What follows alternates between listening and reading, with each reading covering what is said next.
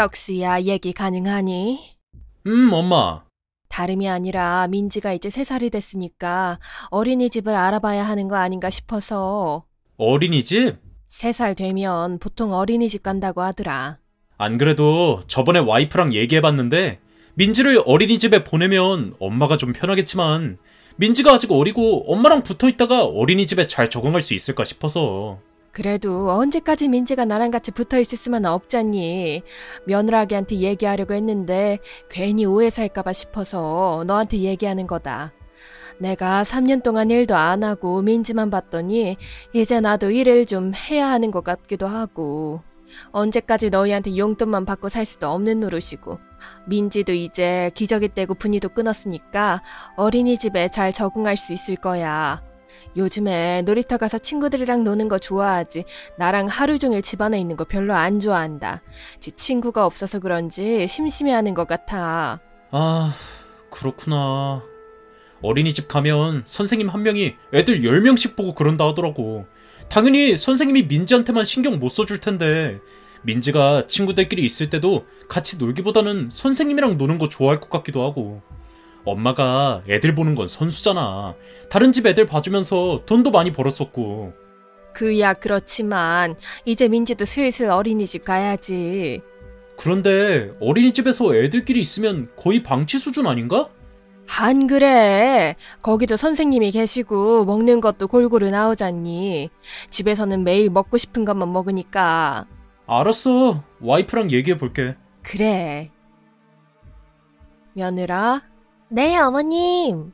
막상 얘기하려니 내가 좀 어렵구나. 다름이 아니라 민지 어린이집 말인데. 아, 안 그래도 제가 그것 때문에 어머니께 연락 드릴까 말까 고민 중이었거든요. 그래? 내가 얼마 전에 아범한테 얘기했는데 너희가 아무 말이 없어서 무슨 일이 있나 했다. 어머님, 민지 보시느라 힘드시죠? 아니다. 민지가 있으니까 삶에 낙이 있는 거지. 너희 시아버지 돌아가시고 내가 무슨 낙이 있었니? 민지가 날 잘 따르고 하니까 내가 정이 붙어서 좋았지. 혹시 저희가 용돈 드리는 게 부족하세요? 아니야. 월 100만 원 받으면 됐지. 너희도 맞벌이 하느라 힘들 텐데. 어머님이 최근 부쩍 민지 어린이집을 얘기하시는 것 같아서요. 이제 민지 나이도 있는데 어린이집 맡겨야 하지 않겠냐?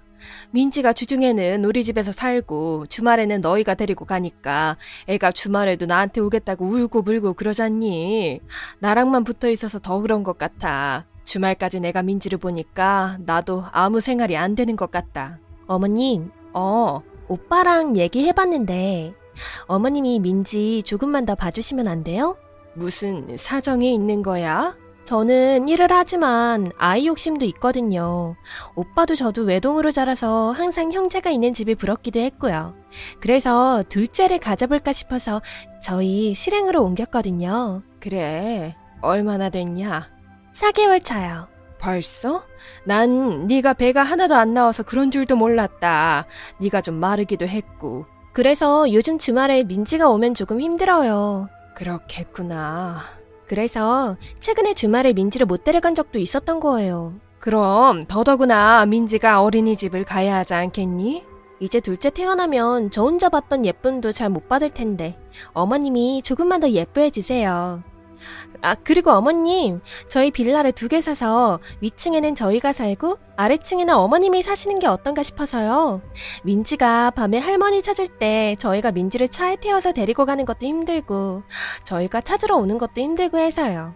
가까이서 살면 번거로운 일도 줄어들 것 같고 가끔 퇴근 후에 어머님 집에 가서 어머님이 해주시는 밥 먹고 싶기도 해서요. 그래. 아, 제가 아니고 남편이 그러더라고요. 엄마가 해주던 집밥이 먹고 싶다고. 그래, 그러도록 하자. 알겠습니다. 너 얘기 가능하냐? 어, 네, 어머님. 지금 점심 먹고 쉬는 시간이라 얘기 가능해요. 내가 할 말이 조금 있는데, 저도 말씀드릴 게 좀 있어서요. 너 먼저 얘기해라. 어머님이 먼저 말씀하세요. 민지 말이다. 어린이집을 이제 가야 하지 않겠니? 이제 다섯 살이기도 하고 갓난쟁이 동생들한테 심술을 부리니 영 마음이 그렇다. 안 그래도 제가 그거 말씀드리려고 했는데 너도 생각한 바가 있는 모양이구나. 얘기해봐라. 저도 모르게 둘째가 쌍둥이가 나오는 바람에 어머님이 민지랑 쌍둥이 둘까지 다 키워주고 계시잖아요. 정말 제가 어머님 같은 분을 만나서 얼마나 복이 많은지 몰라요. 그런데요, 어, 민재도 이제 다섯 살이 다 됐으니까 어린이집 가면 어머님이 쌍둥이 둘만 보시게 되니까 좀 덜 힘드실 것 같아서요. 아무래도 민지랑 쌍둥이 둘 볼 때보다는 조금 수월하겠지. 그래서 말인데요. 어머님 저희 집이 바로 아래층이니까 저희 출근하고 위층에 올라오셔서 청소만 잠깐 해주고 가시면 안 될까요? 청소라 해봤자 별거 없어요. 청소기 돌리고 닦고 빨래 쓰레기 분리수거 설거지까지만 해주시면 되거든요. 요즘 제가 바빠져서 정신이 없어서요. 저희 다섯 식구 먹고 살기도 벅찬데 둘이 벌어서 어머님 용돈 100만 원까지 드리려니까 너무 힘이 들어요. 어머님이 조금만 도와주시면 어, 도우미 아주머니한테 드릴 돈 120만 원 아낄 수 있거든요. 어머님 지금 받으시는 100만 원에 청소 조금만 도와주시면 20만 원 더 얹어 드릴게요. 너 앞으로도 계속 그럴 생각이니? 네? 앞으로도 계속 나를 이렇게 부려먹겠다고? 어, 무슨 말씀이세요? 제가 언제 어머님을 부려먹었다고 그러세요? 왜? 아니야? 내가 너 임신 5개월부터 우리 집에 와서 퇴근 후에 저녁 먹고 가는 거 매일 밥 반찬 차렸다. 그러다가 민지 낳고 너 한 달 만에 일 나갔지? 아, 먹고 살려면 어쩔 수 없잖아요. 민지 3살 때 내가 어린이집 보내자고 그래도 너 안 된다 그래서 5살까지 봤는데 쌍둥이까지 나와서 나한테 다 안겨줬을 때도 내가 아무 말 안 했어. 그런데 쌍둥이 보면서 내가 몇 끼 저녁 차리는 것도 모자라 주말에도 애들을 데리고 오면서 나보고 너희 집 청소까지 하라고 꼴랑 매달 100만 원 주면 그게 다 내 돈이냐? 민지 분유값이랑 기저귀 값이랑 간식값은 줬니? 아, 그거야 어머님이 됐다고 하시니까 저희도 안 드렸던 건데 이제 와서 왜 돈이 적다고 화를 내세요? 너 내가 돈 때문에 이러는 것 같냐? 그럼 뭐가 문제인데요? 그래서 제가 매달 20만 원 더 드린다고 말씀드리잖아요. 그 돈이 그냥 주는 거냐? 나 청소 아줌마를 쓰려고 주는 돈 아니야. 내가 평상시에도 너희 출근하고 가끔 너희 집에 가서 빨래도 하고 청소도 돕는데 그걸 매일 하라고 주는 돈 아니냐 이 말이다. 넌 날 애 봐주는 부모에 밥 반찬 해주는 아줌마로도 모자라 청소 아줌마까지 부려먹으려고 하냐? 너희 둘 주말에 골프 치러 간다고 주말까지 민지랑 쌍둥이를 맡기고 가면 난 도대체 언제 쉬냐? 쌍둥이 보려면 앞으로도 5년, 총합 10년의 봉사하라는 거잖아. 나 그만 파업할란다. 제가 어머니 화나게 한 일이 뭔지 모르겠는데 그런 게 있으시면 화푸시고요. 돈이 문제라면 10만 원 더 올려드릴게요. 10만 원? 됐다. 하루 18시간 근무하고 130만 원 받을 바에는 일 그만할란다. 딴 시험 알아봐라.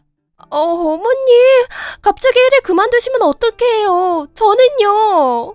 직원 복지 신경 안 써주는 사장이랑은 일 안 할란다.